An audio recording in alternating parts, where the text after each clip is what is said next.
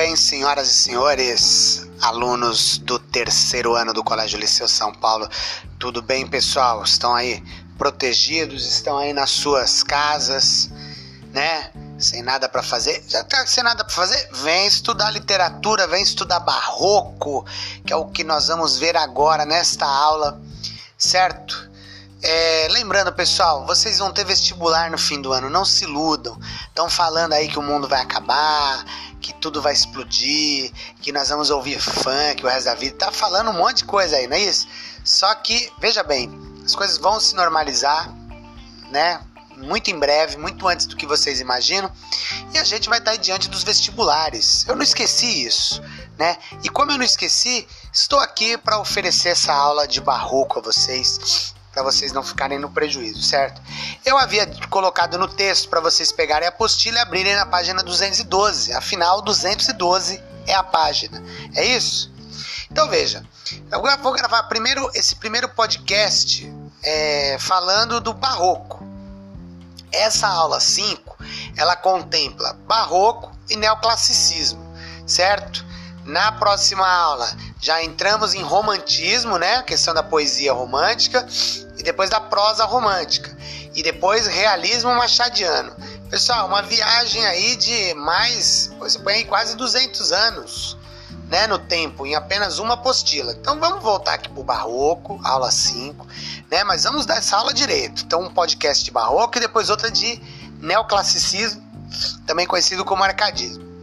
Pessoal, barroco. Nós vimos essa matéria no primeiro ano, faz tempo, né? Isso foi em 2000 e estamos em 20, foi em 2018. Então, mas vamos lembrar aí, muita gente lembra que o barroco foi uma, uma resposta, foi um contra-ataque a, aos primeiros pensamentos, pensamentos esses manifestados no, no movimento humanista que nós vimos agora, né, na outra que na outra unidade que caiu na, na, na última prova, que é o humanismo, o classicismo e o renascentismo.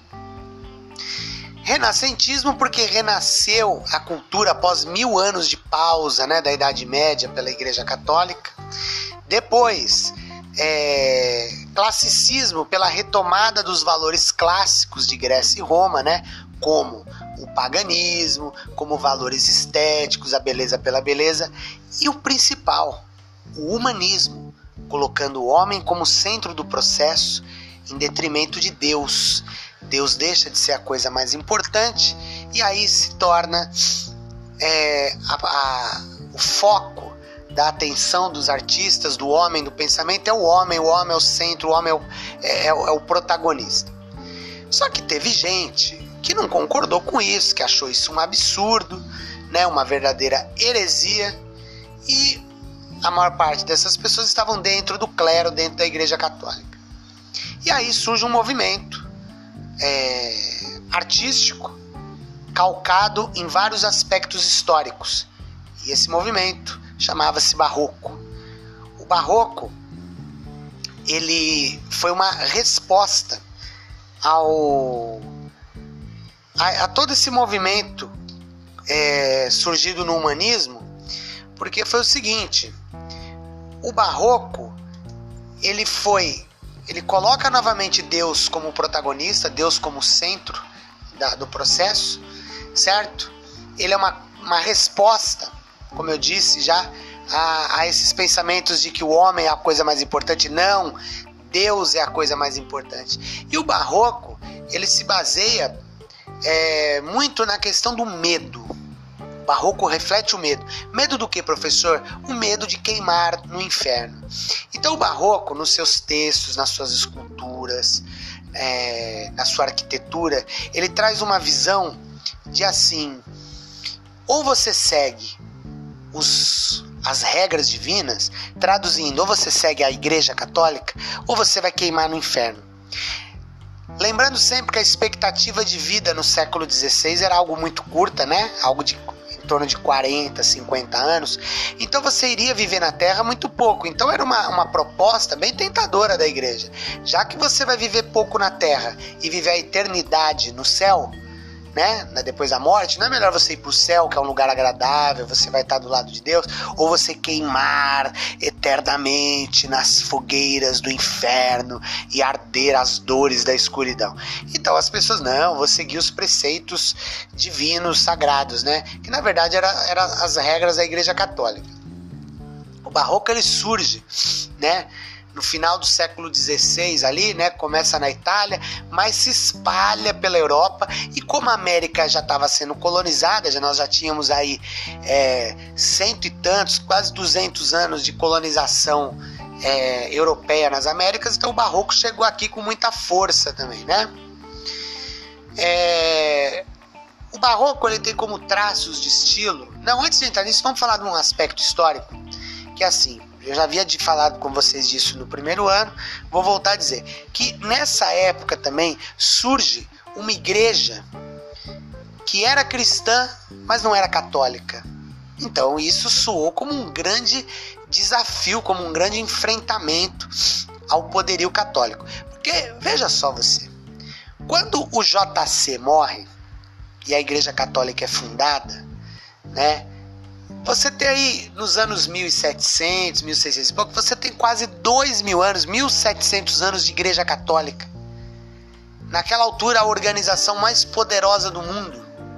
E de repente, surgem algumas pessoas, meia dúzia de pessoas, e diz: Não, Igreja Católica, você está errada. Você esquece que a, a, origem de Cristo é a simplicidade, que Cristo pega a humanidade e a igreja se tornou tão poderosa, tão vaidosa, que ela já não olha mais para fora dela, ela já não vê mais os pobres, ela já não vê nem mesmo Cristo. E quem que vem com esse papo?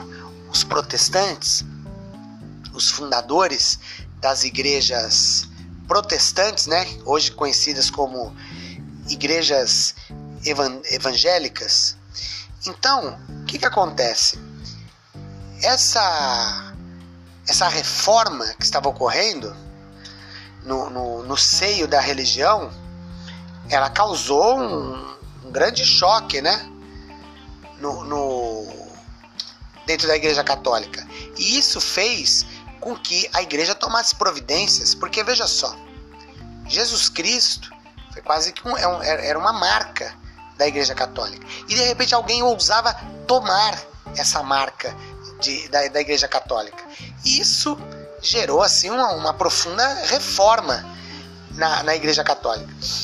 A Igreja Protestante ela surge ali na Alemanha, né, naquela região na Áustria, na Itália, é, sob um, um, linhas de pensamento vocês sabem que dentro das igrejas evangélicas você tem vários tipos. Você tem os testemunhas de Jeová, você tem os da Assembleia de Deus, você tem os luteranos, os anglicanos. São várias né, correntes. Cada uma com o seu modo de ver, mas todas elas cristãs. Cristãs iguais à Igreja Católica. Né? Você tem o, o luterano, os calvinistas, os anglicanos. Depois né, vieram os pentecostais, neopentecostais e por aí vai. É, a Igreja Católica não ia deixar isso barato. Então ela inicia um movimento chamado, está aí na apostila, contexto é o século XVII, ela inicia um movimento chamado Contra-Reforma, que é quando a igreja vem para cima, né?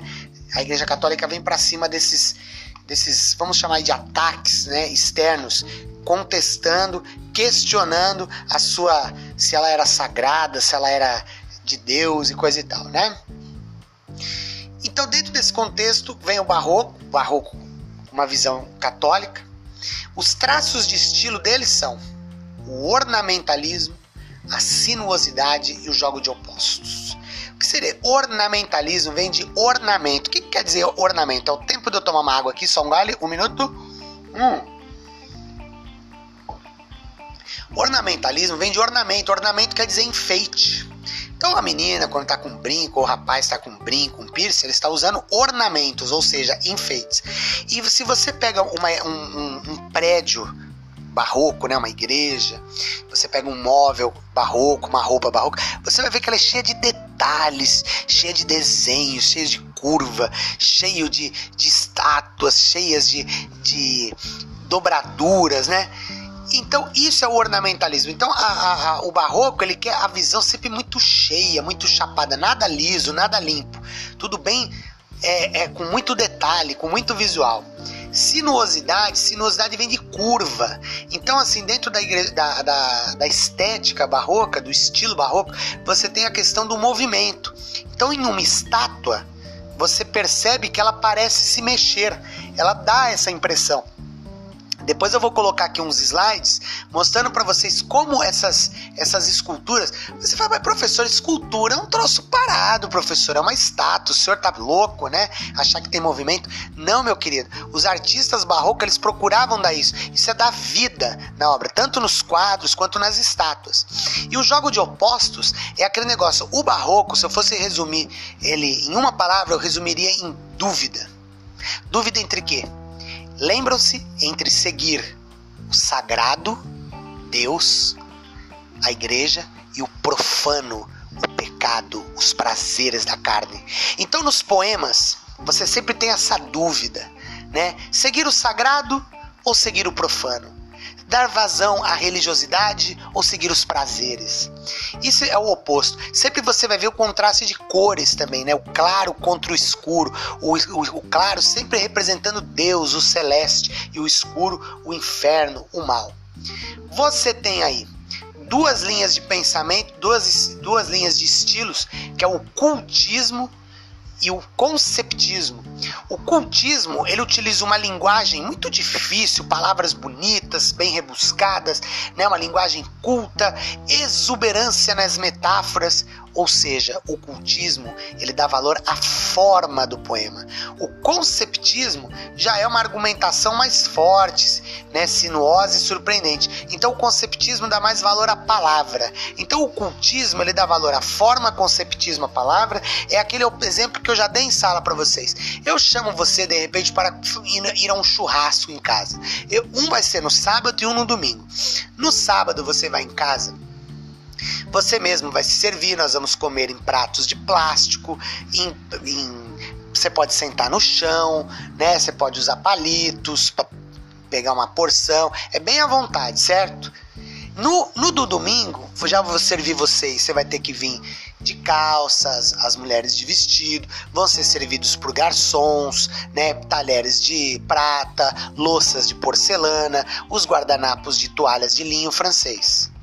Percebam, em ambos os eventos, vocês fizeram a mesma coisa, vocês foram comer churrasco. Qual foi a diferença? A forma, o estilo. Então você esse churrasco luxuoso com talheres de prata é o cultismo. Aquele churrasco mais simples, que se importa apenas com a comida, você veio aqui para comer, não importa como. É o conceptismo. O conceptismo se informa, se preocupava com o que estava sendo dito, não como estava sendo dito a preocupação do cultismo era oposta. O que importava mais era o estilo, né? a estética. O representante do cultismo certamente é o senhor Gregório de Matos, aquele poeta conhecido como Boca do Inferno. Lembram-se dele? Porque ele fazia grandes protestos, grandes é, críticas à sociedade, à própria igreja. Não, professor, a igreja dominava, mandava e ele criticava a igreja? Não, ele criticava a corrupção de alguns membros da igreja, né? E o seu padre Antônio Vieira, famoso por seus sermões, vocês sabem que em determinado momento da missa, o padre dá uma palavra do dia, né? Que é chamada de sermão, né? Ou de evangelho, que é quando ele fala ali um ensinamento, né? Baseado nos, nas palavras da Bíblia. E o, o, padre Antônio Vieira ele fazia isso tão bem que isso se tornou uma coletânea de, de, de, textos, né? Formando livros que tinha reunia os melhores sermões do padre Antônio Vieira. E o padre Antônio Vieira, meu querido, não vai subestimando, não, achando, ah, esse cara é das antigas, esse cara é do século XVII, né? Ele tá. Tem um sermão dele que se chama o Sermão dos Peixes, certo? Que eu sempre falo para vocês, já falei isso em várias vezes na aula que é o seguinte: a melhor citação que você pode usar em uma em uma redação, certamente é você citar literatura. E aí, numa oportunidade dessa, você cita um trecho do Sermão dos Peixes que critica o espelho, que o espelho é a origem do mal da humanidade. E por quê? Porque ele fez uma metáfora. Na verdade, o problema não é o espelho, o problema é a vaidade, né? E o espelho é um instrumento da vaidade. Afinal, para você se produzir, para você se olhar, para você dar vazão à sua vaidade, você usa um espelho. E ele usa essa metáfora dizendo que a vaidade é alimentada por ele, então que o mal da humanidade não é nada além do que o espelho. E por que o espelho? Porque é nele que se dá vazão à vaidade. Isso aí é uma bela citação. Depois eu vou trazer alguns textos principais do Padre Antônio Vieira para colocar num PowerPoint. Vou gravar outro podcast comentando detalhadamente sobre a obra de Gregório de Matos e de Padre Antônio Vieira, certo? Nós vamos dividir essas aulas em vários podcasts. Um agora falando sobre cultismo, conceptismo, Gregório de Matos e Padre Antônio Vieira. Depois vou trazer um outro podcast a respeito do neoclassicismo ou arcadismo. Certo, pessoal? Vamos parar esse aqui por aqui. Vou postar, vou colocar uns slides e depois a gente faz uns exercícios sobre barroco, certo? E, de, e na sequência, depois eu aviso a vocês sobre neoclassicismo ou arcadismo. Um abraço a todos vocês e é isso aí.